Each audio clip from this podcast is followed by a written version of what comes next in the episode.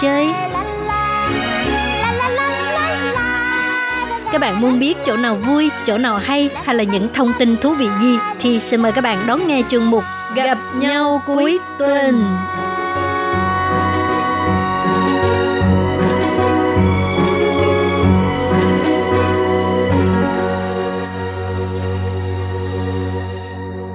Các bạn thân mến, Hải Ly xin chào các bạn. Tôi Kim xin kính chào các bạn. Tường Vi xin gửi lời chào cuối tuần đến tất cả quý vị thính giả gần xa của đài RTI. Ừ. Hoan nghênh các bạn đến với chương mục gặp nhau cuối tuần của ừ. ban Việt ngữ. Gặp nhau cuối tuần là lúc mà chị em bạn gì của chúng ta ngồi lại nói chuyện đời. Rồi anh em cô cậu sao? từ đây không có anh cho nên là chỉ có chị em bạn gì thôi. Là là gọi là tám chuyện chuyện tám. À, thì à, ngày hôm nay ha đề tài của tụi mình sẽ xoay quanh cái vấn đề là di dân mới. Ừ. à, hiện tại thì ba phát thanh viên của RTI đang ngồi đây trò chuyện với quý vị. Chúng tôi đều là lấy cái thân phận là di dân mới tại Đài Loan. Đúng vậy đúng vậy. Cho nên ha ở Đài Loan á đến năm 2019 thì số di dân mới ở Đài Loan là đã lên đến khoảng 540.000 người mà các bạn có biết không, theo à, phân tích dân số thì à, cái à, dân số của người Trung Quốc, Hồng Kông và Macau thì người ta chiếm số đông với 66%. Tiếp tới là nước nào vậy Hải Ly? Ừ, tiếp tới là Việt Nam đứng ừ. thứ hai với tỷ lệ đạt 19%. Wow, tổng dân số di dân mới. Việt Nam tấn công Đài Loan dữ dội. Thật sự ra ha, Việt Nam á, cái số di dân người di dân ở Việt Nam sang Đài Loan á, nó cái cái cái cái thời gian à, nó chậm hơn là nước Thái Lan tại vì Thái Lan á, đa số thì họ qua đây là lao động Ừ. Ờ, nhưng mà uh, mình nghĩ ha chắc có lẽ là do nguyên nhân này uh, hồi xưa Đài Loan nhập lao động Thái Lan qua đây á, đa số là nam giới nhiều hơn ừ, đúng rồi không ừ. có nữ giới ừ. Ừ. cho nên uh, họ qua đây làm việc rồi họ kết hôn ở đây ít hơn tỷ lệ ít hơn ừ. Ừ. cho nên nó là cái nhóm người mà người Indonesia là chỉ có 5% thôi rồi người Philippines và Thái Lan là 2% thì cái dân số này là dân số di dân mới nha các bạn ừ. chúng tôi không có đề cập tới cái dân số mà gọi là lao động di trú chú Ừ, à. đúng vậy. và nhờ có cái lực lượng di dân mới rất là hùng hậu thì cũng có cái thế hệ hai di dân mới cũng ừ. khá là đông ha ừ. là ở Đài Loan hiện tại thì có tổng số khoảng 300 nghìn người là con em của di dân mới ừ, được và... gọi là tân di dân thế hệ thứ hai à, ừ. và trong đó thì Tường Vi có đóng góp hai người hai đứa con của mình đó là trong số ba trăm mấy chục ngàn người đó đó các bạn. Cho nên nó phải nói là di dân mới đến Đài Loan ha cũng đã đóng góp cho đất nước Đài Loan rất là nhiều trong cái việc là nói giỏi thông đường. Đúng rồi tăng dân số. Bây giờ dân số Đài Loan là dân số già mà. Ừ. à, cái tỷ lệ sinh có 0,8 phần trăm rất là thấp rất là thấp luôn. Cho nên là hả cái lực lượng mà di dân mới của chúng ta với số lượng là nữ giới là đông cho nên là rất là hăng hái sinh nở không mà có một điều quan trọng nữa ha là hình như là các chị em phụ nữ đông nam á đó vẫn còn cái quan niệm là nên sinh con ừ. à, ít nhất là hai đứa đúng đó, rồi. nó không như là ở các nước phương tây ha đôi khi người ta chỉ sống chung hoặc là ừ. phụ nữ đài loan cũng vậy nữa người ta chỉ thích sống chung không có con hoặc là nuôi chó mèo vậy à, thôi à. thực ra thì người ta theo cái quan niệm chủ nghĩa gọi là tự do ừ. à, không có muốn bị ràng buộc quá nhiều còn người Việt Nam mình chắc vẫn còn truyền thống hay sao á đúng vậy, đúng vậy. là ai ừ. cũng muốn sinh ờ, nhiều con chút xíu để sau này về già có người để bầu bạn mấy đứa ừ. con nó nói chuyện với mình cũng vui vui cửa vui nhà đó mà rồi thì ngày hôm nay đề tài của chúng ta là liên quan tới di dân mới và nhân vật chính ngày hôm nay đó là thế hệ thứ hai con em của di dân mới. Ừ đúng vậy. Thì à, như chúng ta biết ha, uh, di dân mới nhất là tân nhân dân người Việt mình sang đây ha thì đa số á, um, không phải là mình gom hết nhưng mà theo thống kê á, những người mà gả sang đây thì đa số là hoàn cảnh của họ bên Việt Nam cũng gặp nhiều khó khăn. Cho nên khi mà sang Đài Loan á, thì các chị em muốn đi làm liền để mà có tiền ừ. uh, gửi về cho gia đình ở bên để cải thiện kinh tế cho gia đình mình. Ừ. Đó cho nên á, khi mà họ sanh con á, thì họ sẽ uh, đưa về quê ngoại để cho uh, bà ngoại ông bà ngoại giữ giùm để mình ở đây có thể là tự do à, đi làm kiếm tiền gửi về Vâng, và cái uh, hiện tượng này thì uh, rất là nhiều và phổ biến. Nhưng mà cái uh, hệ quả đằng sau của nó ra sao thì sau đây xin mời quý vị cùng đón nghe đoạn kịch ngắn. Đoạn kịch ngắn ngày hôm nay thì cũng với ba nhân vật. Một nhân vật là người mẹ di dân mới, nhân vật thứ hai là bạn của uh, di dân mới, nhân vật thứ ba là cô giáo. Sau đây xin mời quý vị cùng đón nghe.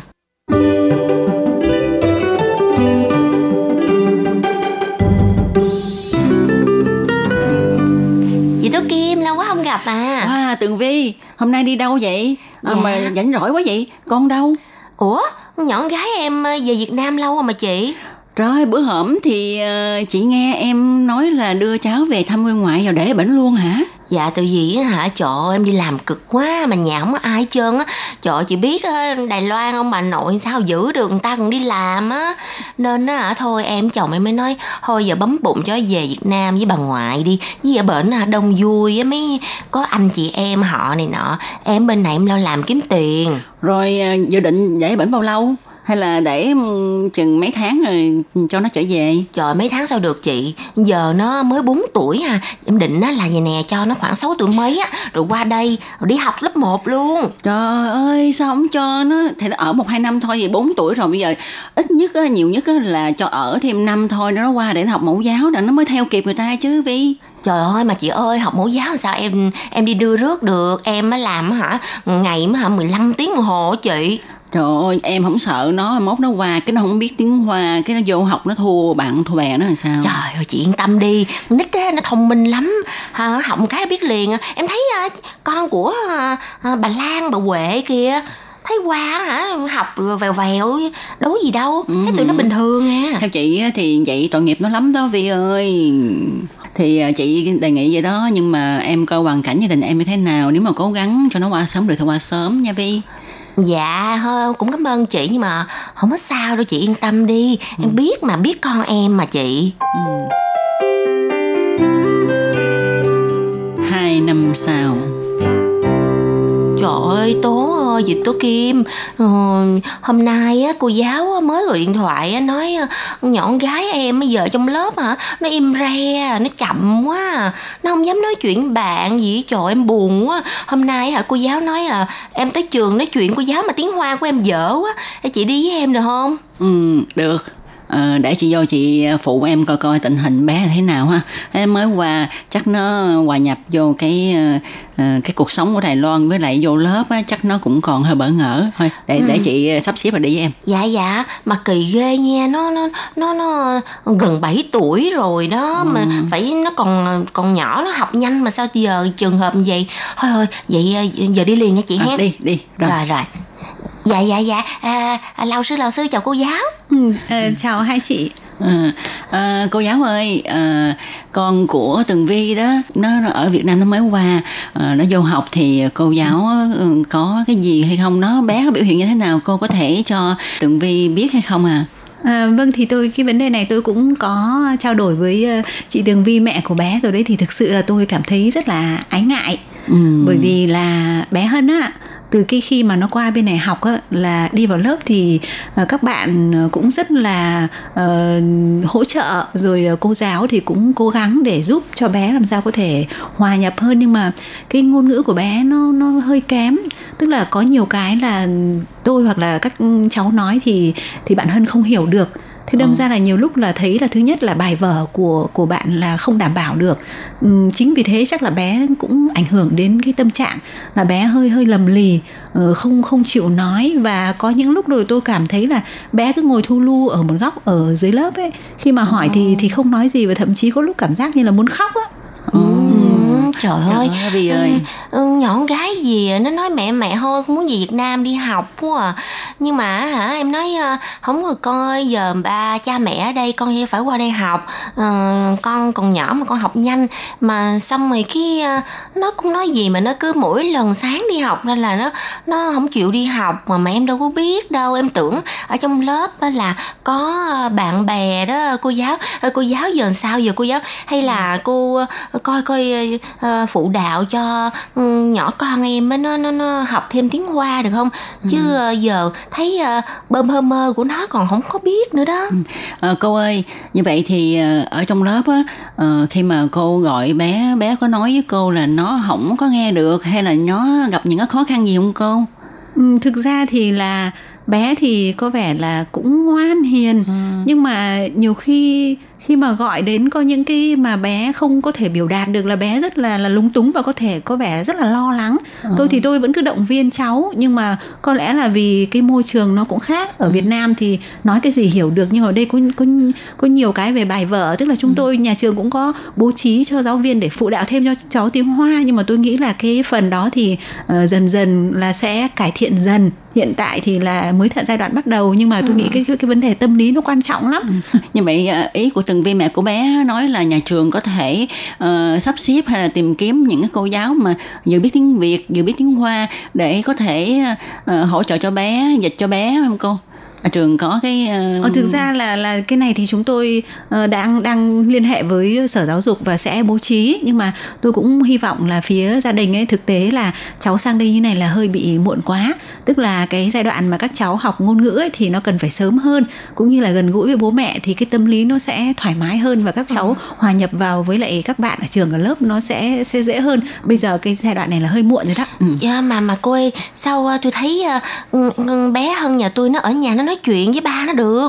Như là nó nói chuyện tiếng qua với ba nó, nhưng mà nó nói chuyện tiếng việt với tôi. Nhưng mà nó hiểu ba nó nói gì hết trơn à. Nó trả lời được luôn mà sao kỳ vậy?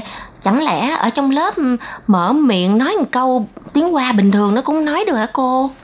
Ờ, thực ra là những cái đơn giản thì cháu nói được nhưng mà đôi khi ví dụ giảng giải bài tập những cái khó hơn á dạ. à, hoặc là những cái bài văn á dạ. thì bây giờ là bé Hân vẫn còn hạn chế lắm. Ừ. À, vâng. Thôi thì cũng uh, chăm sự nhờ cô nhà trường giúp đỡ ha à, để uh, tôi tôi về rồi cũng có thể là uh, tìm cách để mà uh, phụ giúp cho cháu để cháu có thể uh, nhanh chóng ha có thể tiếp thu được những cái bài giảng của cô giáo ha cũng uh, cảm ơn cô rất là nhiều nha.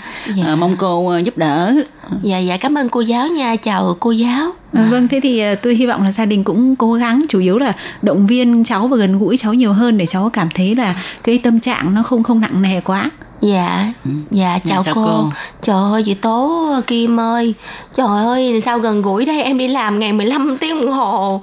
Rồi à, rước nó về xong rồi hả? Trời ơi nhiều khi chồng em rước nhiều khi nhờ bà nội rước xong rồi để nó ở nhà mình vậy đó coi tivi em nói thôi coi tivi nữa nó học được nhanh mà. Trời ơi em đâu có ngờ đâu. Thôi thì bây giờ mình cố gắng thôi. Vi ơi mình cố gắng cái bằng bù đắp lại những cái gì mà bé đã mất mát ha để cho bé có thể là lấy lại tinh thần để mà cố gắng uh, có thể học tập tốt hơn dạ giờ phải cố rồi chứ sao ừ.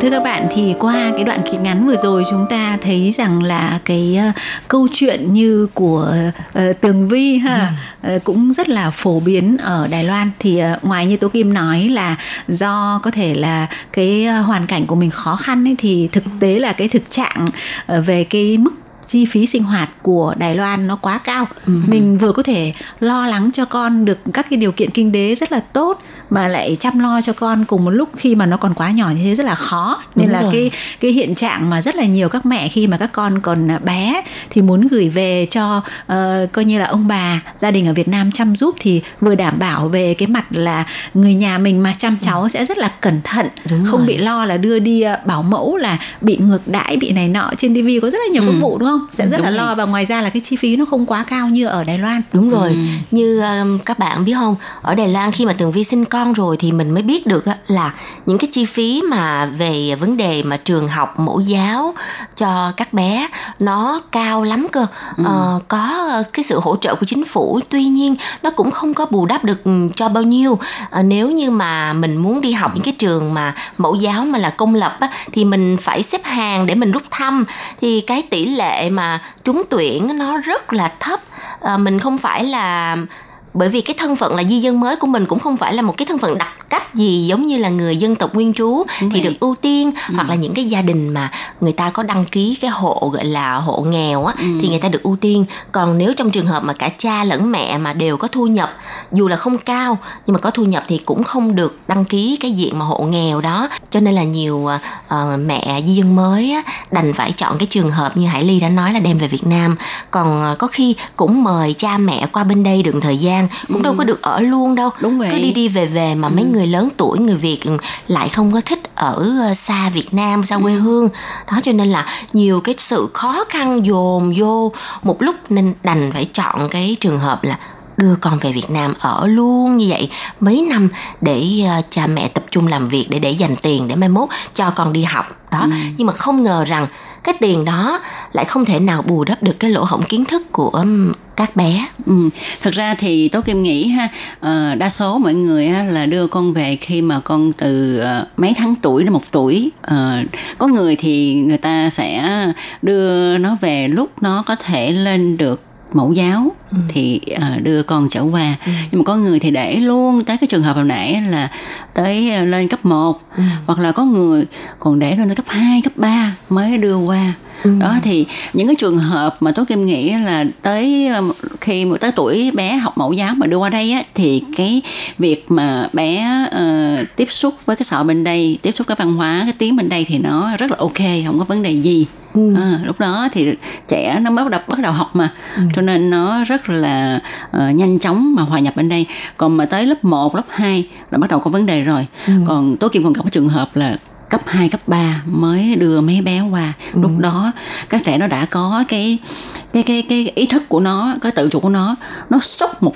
cách rất là nặng nề à, tuy nhiên cũng có một số bé là sang vào cái thời điểm cấp 2 thì uh, trung học thì các em không thể nào học được chữ nữa ừ. có nghĩa là cái vấn đề mà tiếp tục học lên uh, cấp 3 rồi đại học thì thực sự rất là khó khăn với các bé cho nên là uh, có một số bé nó có cái chí hướng một chút xíu thì nó mới đề nghị cha mẹ là thôi cho con đi học nghề luôn ừ. thành ra là tốt nghiệp cấp 3 cũng không tốt nghiệp nữa mà đi vào trường học nghề có những cái trường gọi là trường chuyên học nghề ở Đài Loan thì từ cấp 3 trở lên thì nếu như mà bé nào mà uh, trụ được thì vào đó học thì đa phần thì là thực hành là nhiều còn uh, giao tiếp thì học thì trong vòng một năm thì cũng là ok ừ. nhưng mà nếu mà nói về văn rồi chữ viết đúng, đúng. tiếng hoa ừ. thì thực sự là các bé khó mà theo kịp lắm ừ. trong trường hợp của hải ly thì sao hải ly hình như trước kia cũng là đã từng đưa con về việt nam thì hải ly có thể chia sẻ cái vấn đề này cho mọi người ừ. hiểu hơn không đúng rồi đó hải ly rất là muốn nói về cái kinh nghiệm này của hải ly uh, thì uh, giai đoạn đầu ấy là cũng giống như các bạn thôi hải ly có công việc ổn định nhưng mà nếu mà bỏ cái chi phí để thuê bảo mẫu á đó ừ. bởi vì lúc đó nhỏ là chưa lớp mẫu giáo ở đây chưa nhận mà thuê bảo mẫu một tháng là có khi là lên tới 2 đến 30 ngàn đúng vậy đúng là vậy. gần như là hết tiền lương của mình luôn vậy ừ. thì còn tiền sữa tiền bỉm rồi các cái chi phí sinh hoạt của gia đình, chứ không phải riêng một đứa con đó thì lấy ở đâu ra. Do vậy mà thực sự là rất là buồn và nhớ con một cách kinh khủng khiếp, thường xuyên khóc, nhưng mà cuối cùng vẫn phải dằn lòng xuống để đưa về nhờ ông bà ngoại chăm tuy nhiên thì ờ, hải ly cũng có tham khảo rất là nhiều bạn bè tức là vì trong giai đoạn các con còn nhỏ mình không có đủ thời gian để vừa đi làm và vừa chăm sóc những cái tỉ mỉ ờ, về dinh dưỡng về các thứ cho con được nên là mình đành phải chấp nhận như thế. Nhưng mà hải ly ờ, có tham khảo và có xác nhận à, có tham khảo và quyết định là mình chỉ khoảng à, gần 3 tuổi là mình đưa con sang cái tầm mà các cháu bắt đầu có thể đi mẫu giáo. được. Ừ. thì hải ly có hỏi qua bạn bè và cũng có đọc qua tài liệu sách ấy, thì nói là cái tầm à, 3 tuổi là tầm mà các bé là học về ngôn ngữ học nói rất là tốt. Và thứ hai nữa là bắt đầu các bé bắt đầu hình thành tính cách cũng như là tâm lý thì có ảnh hưởng rất là nhiều đến uh, việc tiếp xúc với những người chăm nuôi mình xung quanh. Do vậy mà là cái giai đoạn bắt đầu định hình hình thành tính cách. Nên là Hải Ly quyết định là cả hai à, cháu nhà Hải Ly thì đều mang về nhờ ông bà, bà ngoại chăm lúc nhỏ nhưng mà tới ừ. gần 3 tuổi thì đưa qua thì lúc đó các bé thích nghi rất là nhanh ừ. và uh, cái tầm đó còn đang vui chơi mà ừ. thì học vừa học vừa vừa chơi và sau một thời gian thì các bé rất là ngắn thôi các bé thích nghi rất là tốt và mình cũng có một cái mối quan hệ tình cảm với cái các con rất là nhanh bởi ừ. vì là xa cách lâu thì dù sao nó cũng sẽ không không được thân thiết cho lắm ừ. đúng vậy ừ. thế nhưng mà Hải Ly nghĩ rằng là nếu như với cái quan niệm của Hải Ly ấy, thì ừ, đúng là cái thời gian đầu tiên các bé còn bé thì chúng ta chăm sóc rất là khó khăn ừ. chúng ta có thể đưa về Việt Nam để nhờ ừ. ông bà ngoại hỗ trợ nhưng mà Hải Ly nghĩ rằng là lý tưởng thì là ừ, khoảng gần 3 tuổi mình đưa sang ừ. còn nếu mà trong trường hợp khó khăn quá thì chậm nhất trước khi các cháu vào lớp 1 khoảng một năm đúng vậy đấy ừ. hoặc là 5 tuổi đó ừ. tức là 5 tuổi mình muộn nhất là 5 tuổi mình đưa à, sang ừ, để rồi. các bé thích vậy. nghi dần và ừ. và như tố kim nói là coi như là lớn lên là bắt đầu tiếp xúc luôn với cái môi trường ngôn ngữ và môi trường văn hóa thì nó sẽ thuận tiện hơn cho ừ. các bé đúng vậy thì tố kim cũng chia sẻ một cái trường hợp mà tố kim cũng đã có cơ hội để mà phục vụ đó là một uh, bé trai con của người việt thì cũng đưa về việt nam ha khi mà đưa em này qua em này phải lên học lớp 2 à. À, thì uh, thật sự mà nói ha uh, bé bị sốc rất là nặng và cô giáo thì uh, có nhờ tố kim là đến uh, mỗi một tuần như vậy đến và ngồi chung học chung với em luôn để mà uh, dịch cho em nghe khi mà cô giáo giảng ở trên uh, lớp học. Tố Kim có hỏi tại sao mà không cho em học từ lớp 1 mà theo quy định của Đài Loan á tại vì là uh, 12 năm giáo dục quốc dân cho nên là mình phải học theo độ tuổi ừ. cho nên lúc đó nó 9 tuổi như thế nào đó thì phải học lớp 2, lớp 3 chứ không được vô lớp 1 ừ. à, cho nên bé đã bị mất căn bản. Tự nhiên không có học cái phiên âm mơ gì hết mà nhảy vô. Mà bé là từ Việt Nam qua cho nên cái tiếng Hoa đã không hiểu rõ. Rồi cái căn bản nhất cũng không được học cho nên bé nó bị sốc rất là nặng.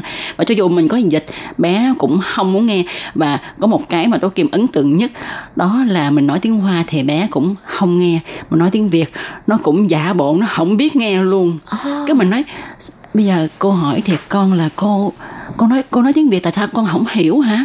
Con không nghe được. Hay là như thế nào? Con có thể nói cho cô nghe hay không?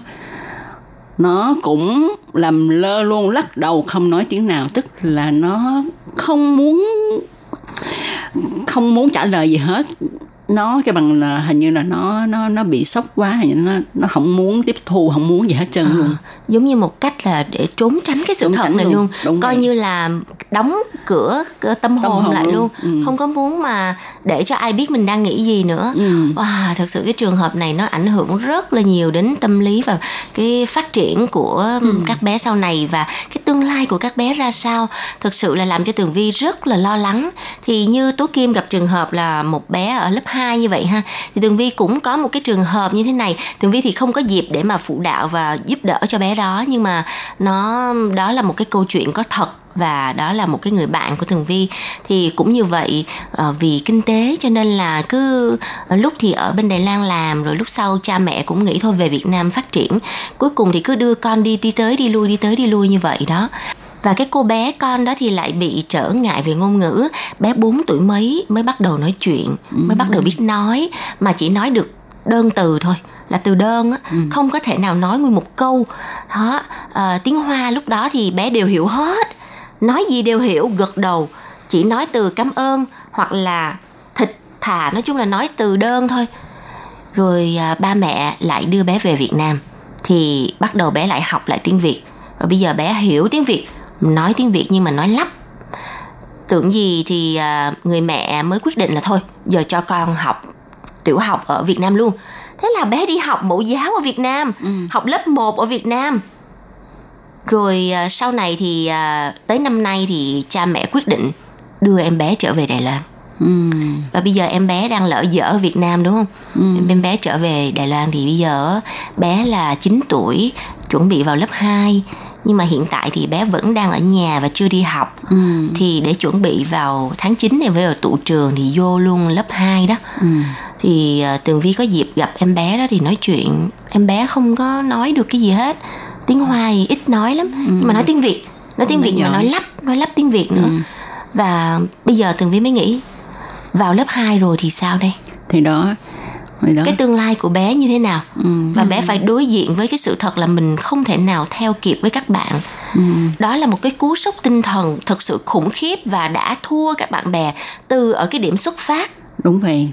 Thì đó cái đó trường hợp này tôi cũng đã gặp mà cách đây khoảng mười mấy năm trước tại vì à, tố kim có quen những cái người bạn mà đến đài loan vào cái thời điểm khởi đầu à, người việt mình qua đài loan á thì cũng vậy đó con ở việt nam hai đứa con gái ở việt nam à, mà khi mà bên đây ổn định hết thì chị mới đưa con qua thì một đứa là vào cấp 3, một đứa thì lớp 9 hai bé đó cũng như uh, trường hợp của tường vi tức là nó bị sốc nặng nề và nó cứ đòi má đó là cho trở về Việt Nam để mà học. Ừ. Theo tường vi khuyên nha, nếu trong trường hợp mà các bé lớn học lớp 2, lớp 3 vậy thật sự thôi thôi cho em ở Việt Nam học luôn đi. Ừ. Học cho tới lên cấp 3 tốt nghiệp lớp 12 xong qua đi học, học đại học, học. Ừ. như vậy thì tương lai tươi sáng ha ừ. còn uh, nếu mà đã định hướng là cho con sang Đài Loan học thì phải từ rất sớm như là Hải Ly ừ. từ khi con 3 tuổi 4 tuổi ok chậm nhất là 5 tuổi đi cho nó qua đây học mẫu giáo. Ừ, có vì... nghĩa là ừ, nhỏ thì thì nhỏ, nhỏ hẳn mà lớn thì lớn hẳn đúng rồi, đừng vậy. ở cái giai đoạn lớn dở dang. Ừ. mà Hải Ly cũng nghĩ rằng là có một cái điều chúng ta cần phải lưu ý là khi mà đưa các con về nhà ấy, thì bây giờ cái phương tiện uh, thông tin cái phương tiện liên lạc nó rất là tiện lợi. Chúng ta cần phải có cái sự gắn kết giữa cha mẹ và con cái. Bất kể là bạn bận tới đâu thì bạn phải tạo cho con một cái cảm giác là chúng ta mặc dù ở xa nhưng mà luôn luôn quan tâm và nhớ đến con và cũng ừ. nói những câu nói có nghĩa là mình cứ nói thường xuyên thì các con sẽ tiếp nhận các con sẽ cảm nhận sẽ hiểu được có nghĩa là ờ ba mẹ rất là yêu con nhưng mà ừ. vì là uh, bây giờ uh, con cần còn nhỏ cần phải chăm sóc nên là ba mẹ để cho các con để cho con ở nhà với ông bà ngoại nhưng mà lúc nào mình cũng phải bày tỏ là ở ờ, ba mẹ yêu con lắm ba mẹ nhớ con lắm ba mẹ thương con lắm và liên lạc bây giờ là có hình ảnh tức là phải tạo một cái mối liên kết về tình cảm để ừ. bé luôn luôn cảm nhận được cái sự quan tâm của cha mẹ chứ không phải là vứt về cho ông bà ngoại xong là có khi hàng tháng mới gọi điện về một lần. Có, có nếu mà được ấy thì thường xuyên ngày nào cũng gọi điện có hình đúng ảnh. vậy đúng vậy. nhất. tại vì à, các bạn biết không tuy rằng các bé còn nhỏ ha uh, nó nhưng mà nó cái sự quan tâm của cha mẹ nó để ở trong lòng. Uh, khi mà các bạn mà không quan tâm thường xuyên gây cho bé cái cảm giác là bé bị bỏ rơi á, khi mà bé qua đây ha, thì mình rất là khó dạy con. Mình dạy nó hay là mình có thể là trách móc nó thì nó sẽ nói một câu như thế này. Cha mẹ có thương tôi đâu ừ.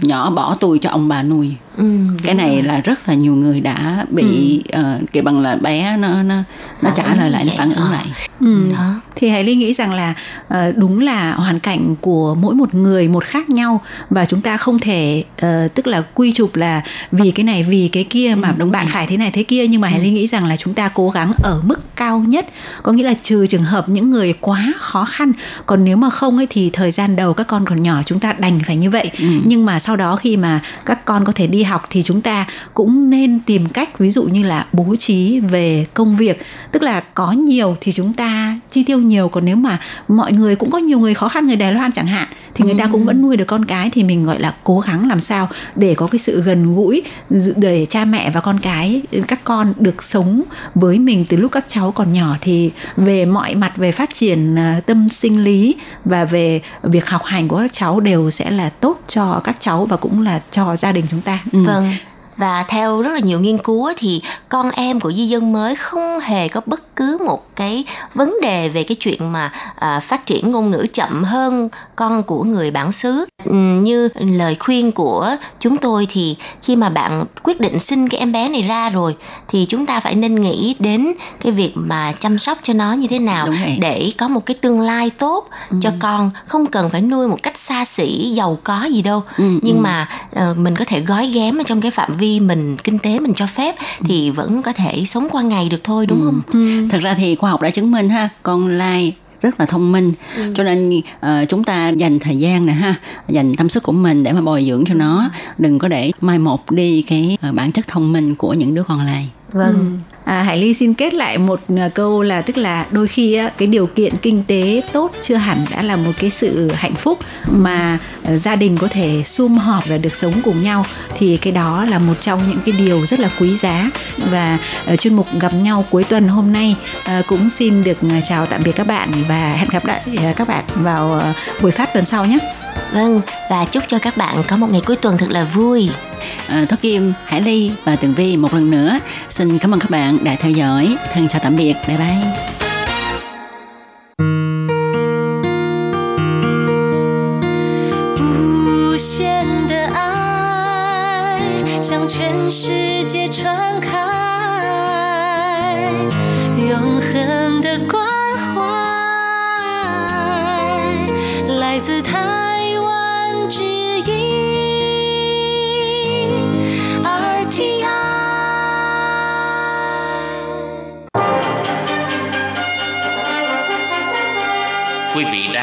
Chương trình Việt ngữ Đài RTI truyền thanh từ Đài Loan.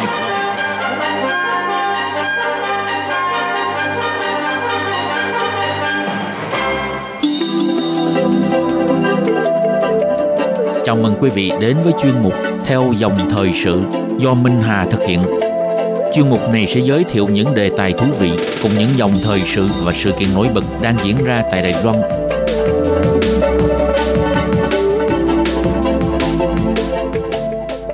xin kính chào quý vị và các bạn.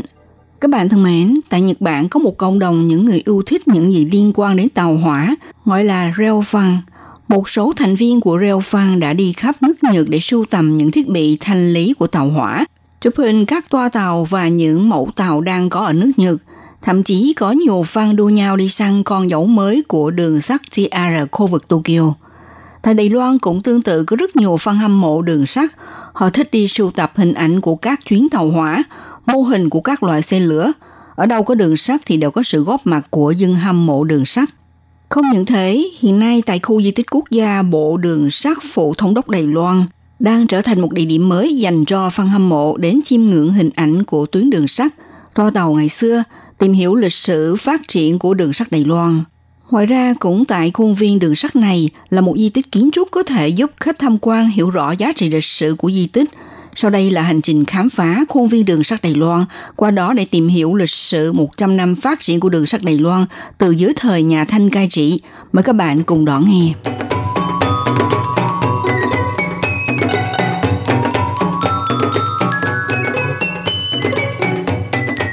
Hệ thống đường sắt Đài Loan bắt đầu được xây dựng từ đời nhà Thanh.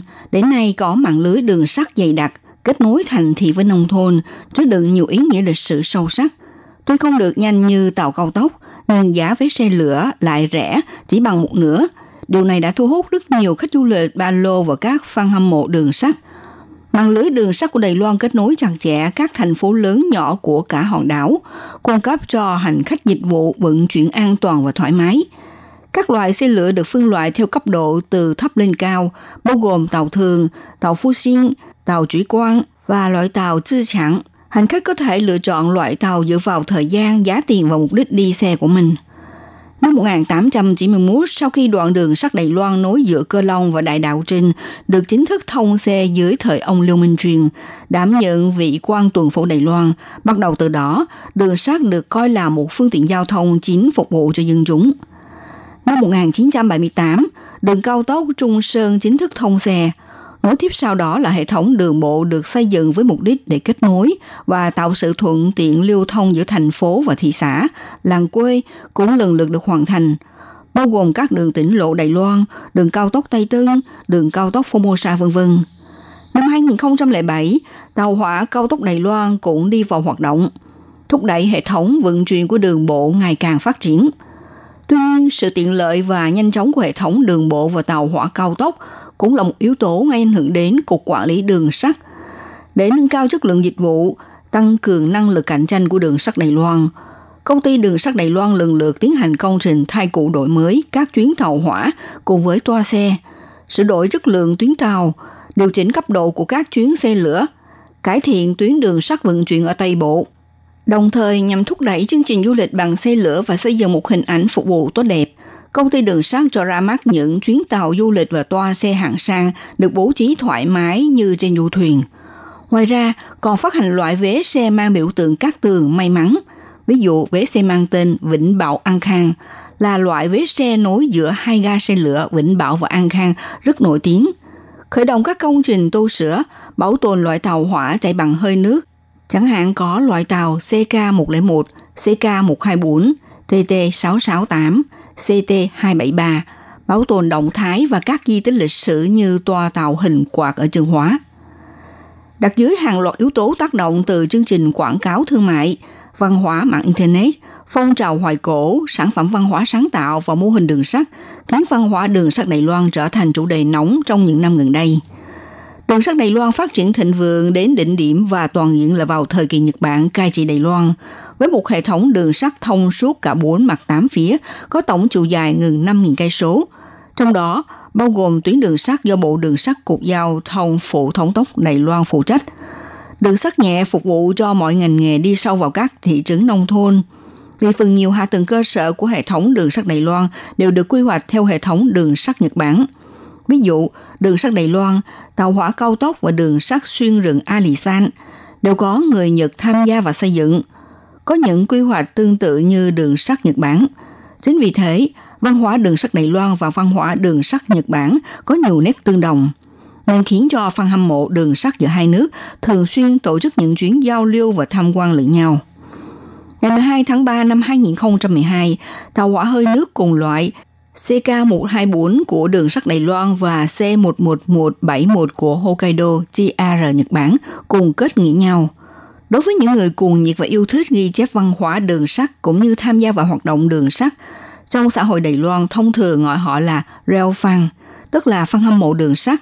Thực tế khi khảo sát kỹ thì vấn đề đường sắt liên quan trong phạm vi rộng, nên chuyên gia Tô Chu Húc cho rằng nên sử dụng cụm từ rail devotee.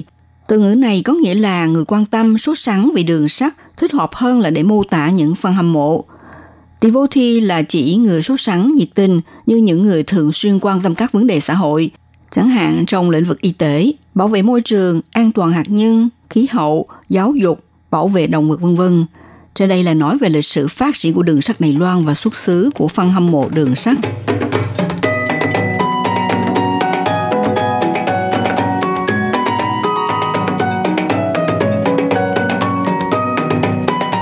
7 năm ngoái, khu di tích quốc gia Bộ Đường sắt phủ Thống đốc Đài Loan tọa lạc gần cổng Bắc của thành phố cổ Đài Bắc chính thức mở cửa đón du khách vào thăm. Nơi đây ngày xưa từ thập niên 1920, khi Đài Loan còn là thuộc địa của Nhật và cho tới năm 1989, là trung tâm quản lý vận tải đường sắt Đài Loan. Trải qua thời gian trùng tu, sửa chữa, này tái hiện lại phong thái cũ, không những trưng bày quá trình phát triển đường sắt Đài Loan, mà cũng được xem là một bảo tàng Đài Loan, khuôn viên đường sắt dành riêng để kể câu chuyện về việc di chuyển bằng tàu hỏa Đài Loan. Ngoài ra, người tham quan cũng có thể đến chiêm ngưỡng diện mạo di tích. Khu di tích quốc gia Bộ đường sắt Đài Loan là một khuôn viên nằm giữa trung tâm thành phố Đài Bắc, ở cạnh cổng Bắc thành phố cổ Đài Bắc. Ngày xưa bắt đầu từ thời kỳ nhà Thanh cai trị hòn đảo là bộ đường sắt của thời đại Nhật Bản. Sau chiến tranh thì trở thành trụ sở chính của Tổng cục Đường sắt – có thể nói, từ khi khánh thành tới nay vẫn là trung tâm hành chính của đường sắt Đài Loan. Mãi tới năm 1989, khi ga xe lửa Đài Bắc được xây mới và hoàn thành công trình, thì cục đường sắt mới từ tòa kiến trúc này di chuyển trụ sở làm việc tới ga xe lửa Đài Bắc. Kể từ đó, nơi đây được bỏ hoang một quãng thời gian dài. Từ năm 2006, Bảo tàng Quốc gia Đài Loan hợp tác với Cục Quản lý Đường sắt thúc đẩy kế hoạch chuyển đổi trụ sở cũ của Bộ Đường sắt trở thành khuôn viên triển lãm. Năm 2007 được chỉ định là di tích quốc gia, giao nhiệm vụ cho Bảo tàng Đài Loan chỉnh tu và tận dụng kiến trúc bỏ trống này để mà biến thành khu di tích lịch sử. Có thể nói, nơi đây đã chứng kiến quá trình lịch sử phát triển của ngành giao thông, kinh tế thương mại và văn hóa cũng như hành trình hiện đại hóa đường sắt. Trong cả một khuôn viên di tích bộ đường sắt phủ thống đốc Đài Loan, bao gồm trụ sở, đại sảnh, căng tin, lầu tám ngốc, phòng điện năng, phòng kỹ thuật, trung tâm chỉ huy vào thời chiến tranh, tất cả là 6 di tích cấp quốc gia, đều lần lượt được xây cất vào thời kỳ Nhật Bản cai trị Đài Loan. Ngoài ra còn bao gồm hai di tích cấp thành phố là công trường Đại Bắc và bức tượng cổ của Cục Cơ khí đời nhà Thanh. Trụ sở kiến trúc chính được khánh thành từ năm 1920, có cấu trúc xây dựng bằng gạch gỗ. Phía ngoài hành lang được xây bằng cốt thép của đường ray. Ở mặt tiền thì có hai tòa tháp lầu tạo nên ý tưởng là lối vào chủ yếu. Phía bên ngoài sử dụng gạch đỏ và màu trắng, phỏng theo phong cách thiết kế kiến trúc của Queen Anne Revival làm cấu trúc chính. Mô hình kiến trúc này là tác phẩm thiết kế tiêu biểu của kiến trúc sư Nhật nổi tiếng Moriyama Matsunosuke. Về nóc nhà kiến trúc thì được lọt bằng ngói vảy cá, cho mời những người thợ từ Nhật Bản tới Đài Loan tận dụng vật liệu mảnh vụn của ngói vảy cá được lưu lại thời xưa và áp dụng phương pháp gia công để xây nên. Khung kiến trúc thì có cấu tạo bằng gỗ, vận dụng một khối lớn gỗ cây bách được chặt đốn từ vùng núi Alisan để xây cất. Vì vậy đã bảo tồn tốt đẹp cho tới ngày nay. Tuy nhiên trong giai đoạn đầu vẫn chưa mở cửa cho khách du lịch vào tham quan. Theo nghiên cứu viên Phùng Giai Phúc cho biết như thế này.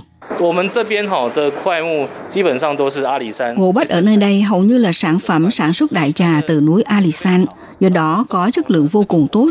Tốt như thế nào sau này theo cách nói của những người thợ chỉnh tu kiến trúc của năm 6 năm trước, khi hỏi những người thợ lành nghề kiến trúc được bảo tồn như thế nào, họ nói rằng tốt lắm, tỷ lệ bị hỏng chỉ đạt chừng 10% hay là 5%, rất ít, thỉnh thoảng mới có những phần cần sửa chữa. Trên bộ phận được tu sửa, chúng tôi cũng thực hiện đóng mộc làm dấu, ghi chú rằng đây là phần được tu sửa vào năm 2014. Trong quá trình chỉnh tu, văn phòng làm việc của giám đốc tọa lạc ở tầng 2 và phòng hội nghị là khó khăn nhất. Lý do là trần nhà và bức tường cùng với cột đá phần nhiều được trang trí bằng điêu khắc nước xám và sử dụng một trần nhà hình bầu dục hiếm thấy ở Đài Loan. Thậm chí có vài trang trí đã tô vẽ những họa tiết như quả dứa, quả nho vân vân. Trong lúc không có quá nhiều hình ảnh cổ và tài liệu để tham khảo, thì vấn đề tô bổ này sẽ là một thách thức lớn với người thợ. Ông Phùng Giai Phúc cho biết như sau. Thứ nhất là có hình dáng như thế nào, có lẽ chúng ta phải tìm từ những ký ức cũ, còn nữa, có một điểm nữa là những cấu trúc trần nhà lần lượt bị đổ nát và rơi xuống đất. Chúng tôi có nhặt lên và ghép lại từng mảnh, cuối cùng xếp thành một hình mẫu. Sau đó còn phải đặt đúng theo một vị trí chính xác trên trần nhà. Sử dụng máy thi hồng ngoại để xác định vị trí, kích thước, độ sâu của nó. Thế mới nói là chúng ta phải nặng lại mẫu hình bằng nước xám, rồi cho gắn ghép từng cái một, cố hết sức để phục hồi lại hình dạng cũ. Nằm trong khuôn viên của bộ đường sắt xưa kia còn có một di tích là lầu năm ngốc rất thú vị, cũng là một kiến trúc do ông Morizama Masunosuke thiết kế. Ban đầu thiết kế thành nhà vệ sinh dành cho nam giới sử dụng. Chủ thể kiến trúc là cột trụ tám góc được xây bằng vật liệu xi măng cốt thép. Tám bề chậu đi tiểu của quý ông được xây vòng theo tám cột trụ, bức tường bên ngoài phỏng theo phong cách cổ điển, nên được ví như một nhà vệ sinh 6 sao dành cho quý ông. Mãi tới năm 1950, người ta đã cho tách riêng ra, thiết kế thành một nửa là nhà vệ sinh dành cho quý ông và một nửa là cho quý bà. Thế nhưng sau khi cho tu sửa xong thì lầu tám ngóc này không có dùng làm nhà vệ sinh mà được quy hoạch thành nơi bán hàng, phát huy chức năng khác nhau. Trong khuôn viên di tích có một trung tâm chỉ huy của thời chiến tranh là một hang động hình tròn dùng để ẩn núp tránh bị máy bay oanh tạc. Bước vào bên trong sẽ khiến người kinh ngạc phát hiện trên bức tường vẽ lên bản đồ của thập niên 1950 về các tuyến đường sắt đi vòng quanh hòn đảo. Trên hình vẽ có ghi lại tất cả vị trí của ga xe lửa, tuyến đường sắt, cầu đường và đường hầm xuyên núi của thời bấy giờ. Ngoài ra ở căng tin phục vụ ẩm thực ngày xưa thì bây giờ được sửa lại thành cửa hàng bán các sản phẩm và đồ lưu niệm liên quan với đường sắt. Còn phòng cung cấp điện năng thì trở thành không gian ẩm thực. Phòng kỹ thuật ngày xưa thì được quy hoạch thành nơi áp dụng kỹ thuật công nghệ tương tác dành cho trẻ em và phụ huynh cùng trải nghiệm xe lửa hơi nước. Các em có thể đến trải nghiệm quá trình xe lửa hơi nước tạo năng lượng bằng cách đốt cháy nhiên liệu than đá. Thậm chí, ngồi trên xe lửa nhỏ, chạy trên đường ray, vô cùng thú vị. Khu di tích quốc gia Bộ Đường sắt Đài Loan có nhiều triển lãm kể câu chuyện về giao thông đường sắt Đài Loan. Du khách đến đây để được chiêm ngưỡng phong cách cổ điển của di tích đã được bảo tồn trọn vẹn để mọi người có thể ngắm nhìn không gian rộng lớn. Ngoài di tích là phần cứng rất đáng được chiêm ngưỡng, tại đây thì cũng quy hoạch chương trình triển lãm văn hóa đường sắt theo hình thức thường trực vô cùng độc đáo, trong đó giới thiệu lịch sử phát triển đường sắt. Từ thời kỳ quan tuần phủ Liêu Minh Truyền, đời nhà Thanh bắt đầu xây dựng cho tới nay đã trải qua hơn 100 năm lịch sử. Bộ trưởng Bộ Văn hóa Lý Vịnh Đắc cho biết về cảm nghĩ khi tham quan bảo tàng đường sắt. Ông nói,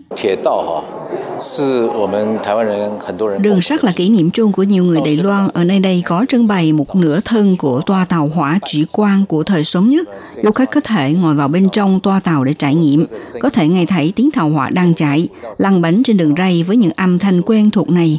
Tôi thiết nghĩ đối với nhiều người dân Đài Loan sẽ rất lấy làm xúc động. Vâng, cho dù bạn không phải là fan hâm mộ đường sắt, nhưng bạn hãy thử đến thăm khu di tích quốc gia bộ đường sắt phủ thống tốc thời đây có thể xem, tiếp xúc, trải nghiệm và đặc biệt cũng rất ngừng nga xe lửa Đài Bắc đấy các bạn ạ. Các bạn thân mến, chuyên mục theo dòng thời sự đến đây cũng xin được tạm dừng. Minh Hà xin kính chào tạm các bạn và hẹn gặp lại các bạn vào buổi phát kỳ sau.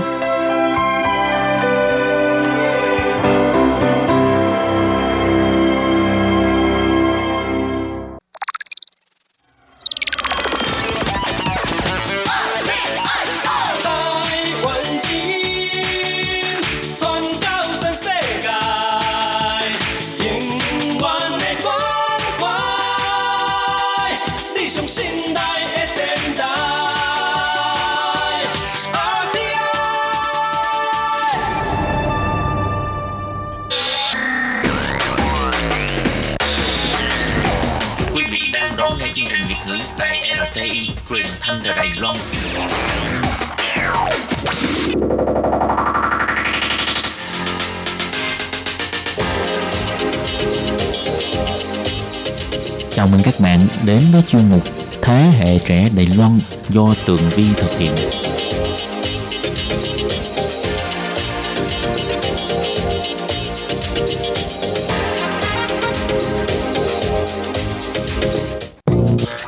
Hello, Tường Vi xin chào quý vị và các bạn. Chào mừng trở lại với chuyên mục Thế hệ trẻ Đài Loan.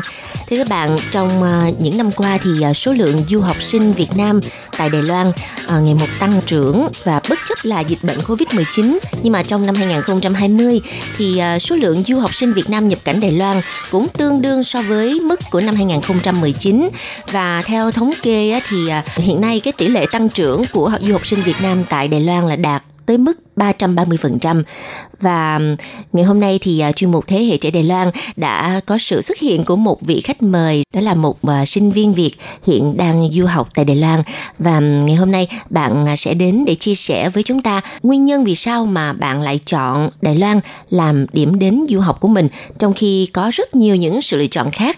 Và bây giờ chúng ta cùng chào đón khách mời đặc biệt nha.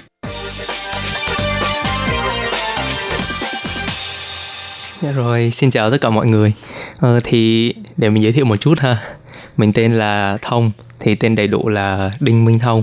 Mình cũng mới tới Đài Loan vào tháng 2 năm 2020. Và hiện ừ. tại thì mình đang học Đại học Minh Truyền nằm ở bên Sư Liễn.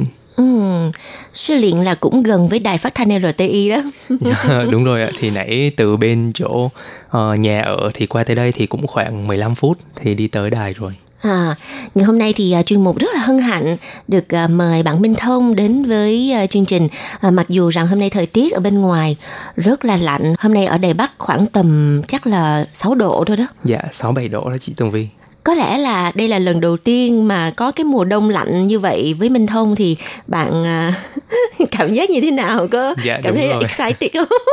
dạ thì tại vì em là một người rất là sợ lạnh ừ. và thường lúc trước ở Việt Nam thì em sống ở Sài Gòn ừ. cho nên là cũng chưa bao giờ có cái thời tiết mà nó lạnh dưới 10 độ hết chị Đường ừ, Vi ừ, ừ, ừ. Nhưng mà cũng là một cái trải nghiệm khá là đặc biệt tại vì cũng chưa bao giờ mình sống ở trong một cái môi trường như thế thì ừ. mình cũng sẽ được học được thêm cái cách rằng là mình sẽ có thể nói chung là mình mặc đồ như thế nào à. mình bảo vệ bản thân ra sao trong thời tiết lạnh đúng rồi à, nhưng mà thực sự ha cái mà điều mà để cho mình có cái cảm giác mà khác nhất so với việt nam đó là vừa qua cái mùa Tết vừa rồi không có bạn bè gia đình người thân ở Việt Nam á rồi lại lạnh nữa cho nên là em có cái cảm xúc của em có bị gọi là tuột xuống chút xíu không?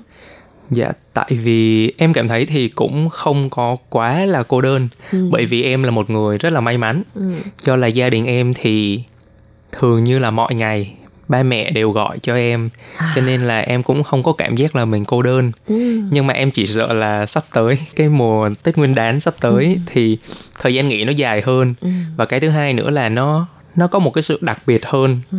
trong cái tâm trí của người Việt ừ. thì em nghĩ lúc đó có thể là mình sẽ cảm thấy cô đơn nhiều hơn so với tết dương lịch ừ. vậy thì tốt nhất là mình nên uh, kế hoạch trước cho mình một số những cái uh, hành trình uh, kỳ nghỉ tết âm lịch đó thì uh, bận rộn một chút sẽ không có thời gian để mà nhớ nhà. Ok à, vâng thưa các bạn trở về với đề tài ngày hôm nay. À, nguyên nhân vì sao mà minh thông lại chọn đài loan làm điểm đến du học? Trong khi à, trong những năm gần đây thì có rất là nhiều những cái sự lựa chọn cũng như là có những cái gói à, học bổng hoặc à, có những cái chương trình à, ưu đãi dành cho sinh viên việt nam để đi nước ngoài du học. Thì tại sao bạn lại chọn đài loan? Uhm, thật ra chọn tới đài loan cũng là một cái em gọi là cơ duyên ừ. và cái thứ hai nữa là em cảm thấy nó phù hợp cái cơ duyên là bởi vì trước đây thì em học y đa khoa ở Việt Nam ừ. và em học được 2 năm bác sĩ y đa khoa xong thì em cảm thấy mình không phù hợp bởi vì em là một con người nó cái tính cách của em nó hơi có một chút hướng ngoại ừ. cho nên là em cảm giác là mình không phù hợp với học y nữa thì em mới bắt đầu là em chuyển qua em tìm một cái ngành nào đó để em muốn học về bên kinh tế. Thì bắt đầu là em mới nhận biết được một cái chương trình là chương trình liên kết giữa trường đại học ngoại thương của ừ. Việt Nam và trường đại học Minh Truyền. Thì em cảm giác ừ, mình cũng thấy khá thú vị cho nên là em cũng quyết định chọn em học. Với cái thứ hai nữa là em cảm thấy nó phù hợp là bởi vì em cảm thấy Đài Loan có một cái tư duy mở vừa có một cái tư duy mở của phương Tây vừa có những cái kỷ luật của Nhật Bản ừ. và cái thứ hai nữa thì lại có những cái rất là truyền thống của Trung Quốc ừ. của Việt Nam ừ. nói chung là cái truyền thống của cái người Á Đông của mình á ừ. thì nó em cảm thấy nó rất là thân thuộc à lần đầu tiên Tường Vi uh, uh, nghe thấy cái phân tích về đất nước Đài Loan um, rất là thú vị và uh, Minh Thông ơi tại sao mà bạn lại có thể biết rõ Đài Loan trước khi bạn đi du học vậy? Um, thì thật ra trước khi em tới Đài Loan thì em cũng đã tìm hiểu khá là rõ ừ. về đất nước, về con người, về văn hóa và trước khi tới thì em cũng dành ra 2 năm của mình để em làm trong cái gọi là ngành du lịch của Việt Nam à. và đặc biệt là ngành du lịch uh, gọi là outbound nghĩa ừ. rằng là những người Việt đi du lịch ở nước ngoài ừ. thì em cũng có cơ hội tới với Đài Loan ba lần trước khi em tới du học à. cho nên là em cũng khi mà em tới thì em cũng không có bỡ ngỡ ừ. và em cũng đã quen với lại cái cái văn hóa cái con người và cái cách sống ở đây à là minh thông ờ, rất là đa di năng nha à, bạn là một cái sinh viên ờ, trước đây là 2 năm y đa khoa sau đó thì nhảy sang làm hướng dẫn viên du lịch và với tư cách là trưởng đoàn để dẫn khách du lịch Việt Nam sang Đài Loan trong khoảng mấy năm trước phải không? Mấy dạ vâng ạ, khoảng 2 năm là năm 2018 và năm 2019 à. là em làm trong ngành du lịch. Ồ là lúc đó là cái thị trường mà du khách Việt Nam đến với Đài Loan là rất là nhộn nhịp. Dạ, thì ừ. nói chung là trong 2 năm thì em có cơ hội đi ba đoàn bởi vì thứ nhất là cái kinh nghiệm của em không có quá phong phú trong cái việc dẫn đoàn ừ. nhưng mà em lại may mắn được công ty giao cho những cái đoàn uh, người ta gọi là khách gia đình hoặc rằng là những cái đoàn khách mà cần một cái sự chăm sóc cũng như là một cái cái cách nói chuyện nó hơi đặc biệt hơn một chút. Tại vì ví dụ như mình sẽ chia ra là khách lẻ và khách đoàn thì ừ. thường em sẽ đi khách đoàn nhiều hơn ừ. À, và đó cũng chính là một trong những cái cơ hội để cho uh, Minh Thông có thể tìm hiểu Đài Loan trước một chút rồi uh, về Việt Nam mới quyết định là đi sang Đài Loan du học. Lúc đó thì tiếng Hoa của bạn như thế nào? Dạ, thật ra là khi do em học cái chương trình liên kết giữa một trường đại học ngoại thương của Việt Nam và trường Minh Truyền cho nên là trong cái quá trình học ở Việt Nam thì em cũng được học những cái môn như là tiếng Hoa cơ bản nhưng mà thực sự là em cảm thấy là học ngôn ngữ rất quan trọng ở cái việc là mình có cái cơ hội để ừ. mình luyện tập ừ. thì ở Việt Nam em lại không có cái cơ hội đó à. cho nên khi tới Đài Loan thì em không nói chung là không thể nói. À, dạ. vậy thì làm sao em có thể trao đổi rồi uh, lên lớp học? Những cái chương trình học của em là sử dụng đa phần bằng tiếng anh đúng không? Dạ vâng ạ. Tại vì em học trong hệ sinh viên quốc tế tại ừ. đài loan cho nên là một trăm phần trăm các lớp học của em đều dùng tiếng anh hết. À, vậy thì hiện tại là Minh Thông đã ở Đài Loan là gần một năm đó. Nếu mà tính tới thời điểm hiện tại ha, um, thì trong một năm nay thì bạn chắc chắn là đã hòa nhập hết với môi trường giáo dục và bạn bè bạn học ở trong lớp rồi đúng không dạ vâng ạ thì nói chung em là một con người thích nghi khá là nhanh cho nên em cảm thấy là và cái thứ hai nữa là Đài Loan như em đã nói ở trên là nó nó phù hợp với em ừ. cho nên em cảm thấy mọi thứ nó nó đều quen hết À, dạ. vậy thì cái chương trình học này của Minh Thông là uh, dự định là cái niên khóa kéo dài bao lâu? Dạ, thời gian em học tại Đài Loan là khoảng 2 năm thì ừ. em sẽ kết thúc cái chương trình thì theo đúng như dự định. Ừ. Dạ, nếu đúng như dự định thì khoảng tới ừ. tháng 2 2022 thì ừ. em sẽ kết thúc được cái chương trình của mình. À, và như Minh Thông lúc nãy chia sẻ là bạn cảm thấy là cái à, cuộc sống Đài Loan là văn hóa xã hội nó có những cái um, yếu tố mà rất là thích hợp đối với con người của bạn thì uh, khi mà bạn tốt nghiệp xong thì bây giờ có cái ý định là mình sẽ làm việc tại Đài Loan ở lại Đài Loan làm việc không? Vì trong những năm gần đây à cái số lượng mà sinh viên Việt sau khi mà kết thúc cái chương trình học của mình thì ở lại Đài Loan làm việc cái tỷ lệ rất là cao. Dạ vâng, em cũng có biết rất là nhiều anh chị cũng đã học xong tốt nghiệp và ở lại Đài Loan đi làm. Nhưng mà em cảm thấy rằng là ở Đài Loan thì đa số mọi người sẽ um, tuyển dụng những bạn mà đã học thạc sĩ đã tốt nghiệp xong thạc sĩ nhiều hơn. Thật ra không phải là những bạn tốt nghiệp đại học không có cơ hội nhưng em cảm giác là cái cái cơ hội dành cho những bạn chỉ mới tốt nghiệp đại học nó sẽ thấp hơn so với những bạn học thạc sĩ. Ừ. cho nên là em chưa có ý định là chưa quyết định là có nên ở lại Đài Loan làm việc hay không? Dạ vâng ạ. Ờ, thật ra bây giờ thì do là còn một năm nữa em mới học xong cái chương trình đại học của em ở Đài Loan thì em cũng chưa có quyết định rằng là mình sẽ ở lại Đài Loan làm việc hay mình sẽ tiếp tục học lên thạc sĩ tại Đài Loan hoặc rằng là mình sẽ tìm một cái cơ hội ở một cái vùng đất mới, ừ. một cái nền văn hóa mới để mình khám phá thêm. Ừ. Yeah. Dạ. Đúng như là cá tính của bạn mà Minh Thông ha, là một người rất là phóng khoáng là thích đi đây đi đó và uh, thích nghi rất là nhanh cho nên là uh, nhân tuổi đời còn trẻ thì um, cái việc mà bay nhảy đi dạ, nhiều vâng nơi để mà học hỏi và tiếp thu nhiều cái nền văn hóa kiến thức khác thì đúng là một điều uh, rất là ủng hộ uh, nhưng mà hiện tại thì chắc chắn là với cái uh, cá tính của bạn cũng như là với cái tầm nhìn của bạn thì hiện tại bạn có uh, đi nghiên cứu một số những cái cơ hội việc làm uh, mà có thể kết nối giữa Việt Nam và Đài Loan chưa? Dạ thì cũng chia sẻ với chị Tường Vi và mọi người là em cũng rất là may mắn vì trong tháng 12 vừa rồi thì em cũng mới được trúng tuyển vào làm thực tập thôi. Ừ. Làm thực tập trong một công ty tại liên quan về mạng thương mại điện tử oh. giữa các nước đa số là các nước về châu Á. Công ty mà em được vào làm thì họ sẽ cung cấp những cái giải pháp thương mại điện tử cho các người bán hàng hoặc là các doanh nghiệp nhỏ vừa và nhỏ ừ. thì công ty thì có trụ sở chính thì tại Đài Bắc à. và họ cũng làm việc luôn với các nước khác như là Hồng Kông, Thái Lan, Việt Nam, Singapore, Malai. Dạ. Yeah. À, À, Tường Vi khá là tò mò về à, cái công ty mà bạn vừa giới thiệu. À, bạn có thể chia sẻ một chút xíu à, chi tiết hơn về công ty mà hiện tại là bạn đang làm thực tập hay không?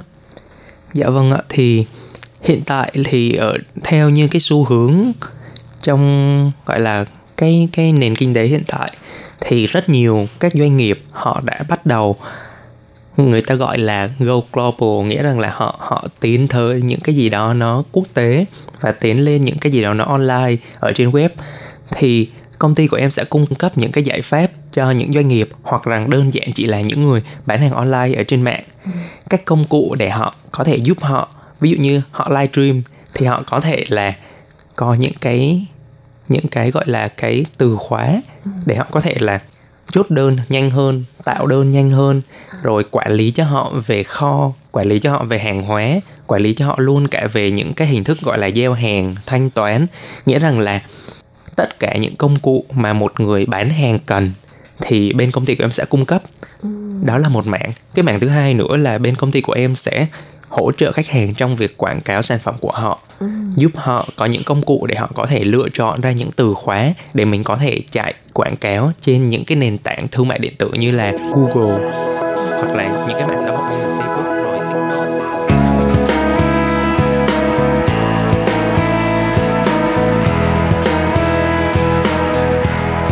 thưa các bạn, vừa rồi là những chia sẻ của Minh Thông lý do tại sao mà bạn à, quyết định chọn Đài Loan làm điểm đến du học.